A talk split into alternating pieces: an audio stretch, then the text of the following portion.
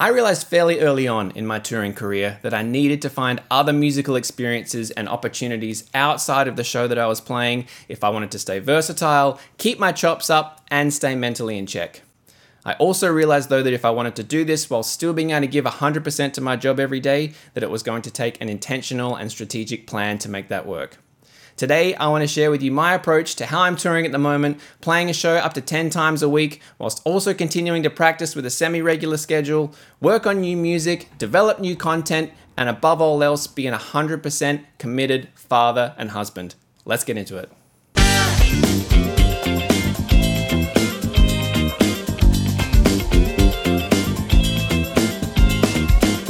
What's up, everybody? Welcome to Drummer's Perspective. My name is Ben Todd, and I'm here to help broaden your scope of what's possible as a drummer. Thank you so much for joining me today, whether you're on YouTube or you're listening on the podcast. I really appreciate you wherever you are. If you're new, please subscribe, hit the like button, that would really, really help me out.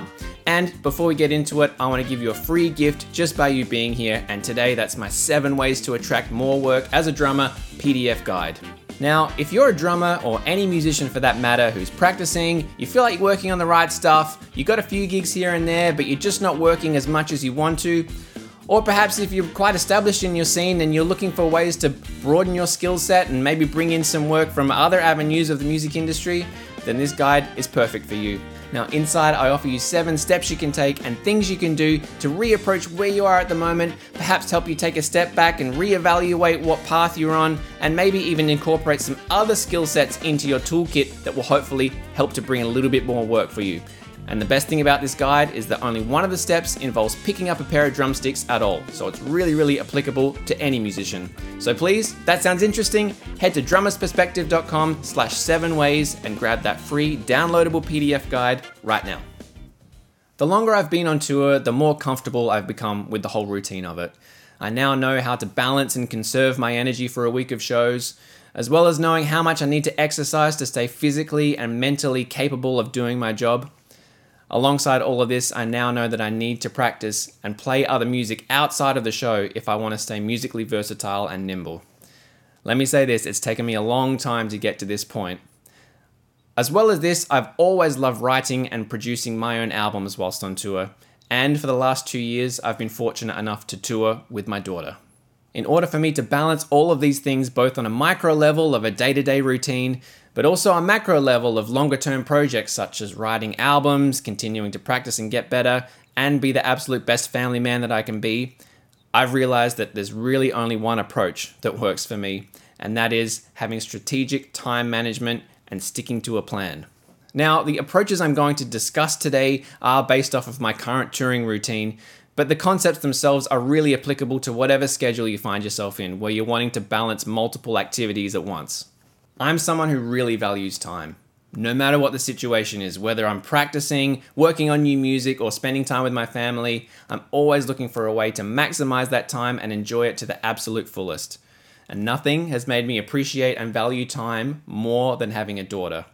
Both on the level of cherishing literally every second that I get to spend with her, but also when I do get time to myself now to work on new music or practice, you know I'm using every second of that time and I'm sure there's a lot of parents out there that can resonate with me on this one. Now, I'm very fortunate on the current touring routine that I'm on. I know exactly when and for how long I have to be at work, usually weeks, months, sometimes even years in advance. We run to a very detailed and specific schedule that allows me to look at a week and know exactly when I'll be able to have time to myself.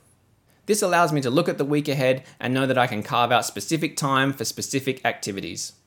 I understand this isn't the case for a lot of people, especially if you're doing one night tours where you're on and off of tour buses or planes and personal time is at a premium anyway, or even if you're a freelance musician whose day can change at a moment's notice. In these situations, you do have to be a little bit more creative about how you carve out time, but the concepts I'm going to discuss are still just as applicable. Now, the biggest advice that I can give when you're trying to juggle multiple activities and interactions, whatever they are, is to schedule specific times for specific things. Whether that's monthly, weekly, or even just the night before, you'll be so surprised just how much more motivated you are to achieving the things on your list if it's written down somewhere. Not to mention how much more clear headed you are in those moments because you know that you've allocated specific time for a specific activity and you know that you're going to move on to another activity later in the day. Now, this may sound really simple, and a lot of people think that they can juggle multiple activities all at once. The reality is, though, a lot of people fail without having a plan because naturally things overlap in our minds. In one moment, one thing is important, then we're distracted by another thought and start doing something else. The next minute, we're doing something completely different. Then we try to go back to the first thing, but we've lost focus and our train of thought all of a sudden things get really cloudy and muddy in our minds, and the mental weight and strain about thinking about all of the things that you want to do and tick off of your list without having it written down somewhere starts to add up. We're not able to focus on whatever we're doing at that time because we're thinking about all the other things that we want to do. The approach that's really helped me balance multiple activities all at once is having a plan and allocating specific time for specific activities, sticking to that plan as best you can. Another instance might come up where you actually find yourself with a spare 15 minutes, half an hour, or even an hour that you can do whatever you want with. But instead of actually getting into something, you feel so overwhelmed and paralyzed that you don't know where to start. At least if you have a list of things that you want to achieve for the day, it doesn't even have to be time specific. You know that you can go to that list at any point if you have some spare time and at least have a plan to start with. If you're able to clearly dictate specific times for specific activities, that's even better though. That's really the plan that's working for me at the moment and is allowing me to juggle all of these things at the same time and being able to focus on them 100% when I do have that time. I know that later in the day I've scheduled time for another activity, so when I'm doing one particular thing, I'm not burdened with the thought of thinking about all the other things I have to do. I know I can just focus all of my attention and energy on that one specific activity, knowing that I'm going to move on to something else later in the day. Now, I realize that some people are actually able to shift their focus and attention without having much of a plan, and I do really envy that. But for me, and I think a lot of people, the approach of having specific time for specific activities is really what works best. Now, the old saying, Rome wasn't built in a day, is really applicable here because a lot of times you won't actually be able to achieve all of the things you want to do in one day, especially if that's, say, writing an album or practicing a specific thing you do have to have a bigger picture outlook on your schedule sometimes and not just go day to day, but look at a weekly schedule, a monthly schedule, and set yourself goals for a month's time, six months' time, 12 months' time about what you want to achieve. From there, you can break it down into smaller chunks and tick off those goals much easier, especially if you have them written down. Looking at my specific current touring and work schedule, I'm going to run you through my approach at the moment. Now, I don't want to make this too day in the lifey, but hopefully this gives you an idea of how I'm able to balance multiple things during one day. Firstly, when I'm planning my week ahead, I figure out what the non negotiables are. Obviously, I'm on tour with a show, so the time dedicated to playing that show and everything that comes with it is set aside for that. Secondly, is to spend quality time with my family every day. Now, that means as few distractions as possible phones, work, email, all of that. I really, really, really try and minimize as much as I can. I try to do as much personal work as I can when I'm on site for the show and reserve home time strictly for family. This means working on my computer before the show, between shows, in intermissions, and squeezing as much as I can out of those 10 minutes, 15 minutes, and hour blocks of time that I have at work when I'm not at home so I can reserve that just for family. Even though I'm fortunate enough to work with my wife at the show, I really don't get to see her that much during the day. Now, obviously, there are exceptions to all of these rules, such as right now, where I'm filming this episode in my apartment and my wife has taken my daughter to the playground. But I really, really try and minimize this as much as possible. Once I figured out what the non negotiable time allocations are for the week, I break it down from there and look at when I'm going to have spare time during my workday. Now, I know on a normal two show day, I have about 20 to 25 minutes to practice in my drum booth.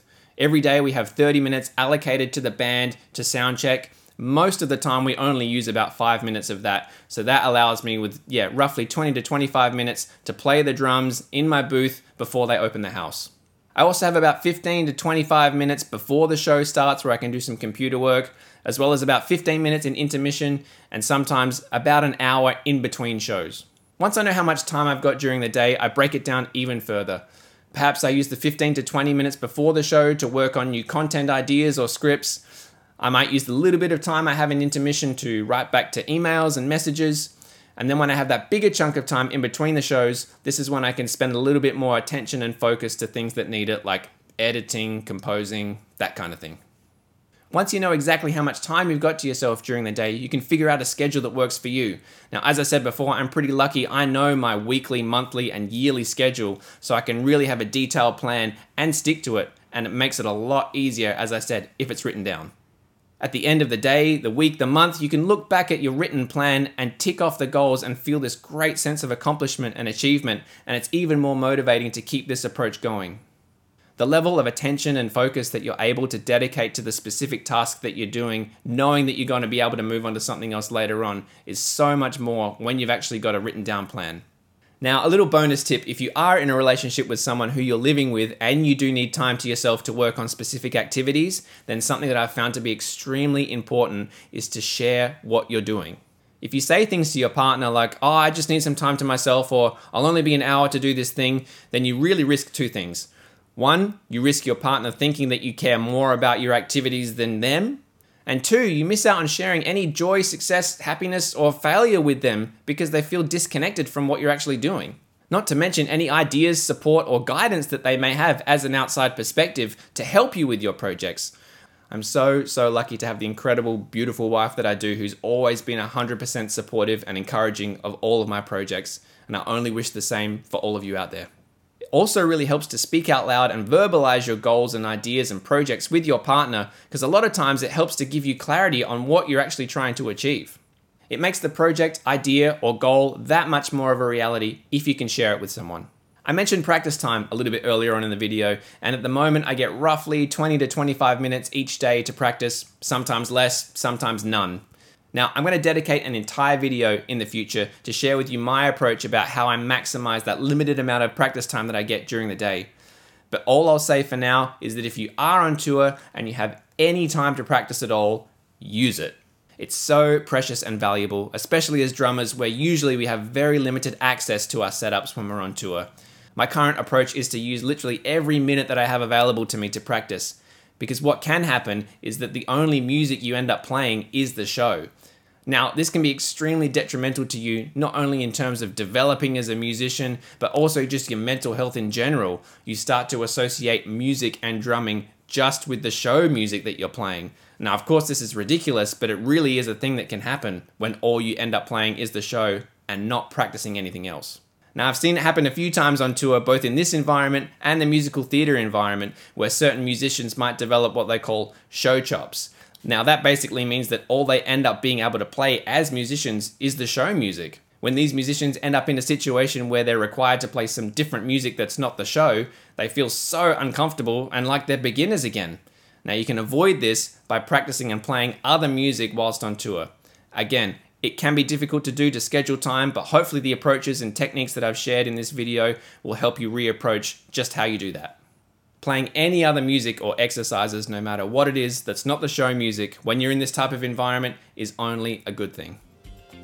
That's it for now. Hopefully, this video has given you a bit of an idea of how I'm trying to approach being on tour, practice, work on new music, and have a family. But I'd really, really love to hear from you though. Are you someone who's currently trying to do a similar thing, juggling multiple activities all at once, whether that's music related, work related, life related? If you found a technique or an approach that's working for you, I'd really, really love to hear it. Any other comments or questions, put them down below and I'll get back to all of them, I promise. Thank you so, so much for being here, and I'll see you next time on Drummer's Perspective.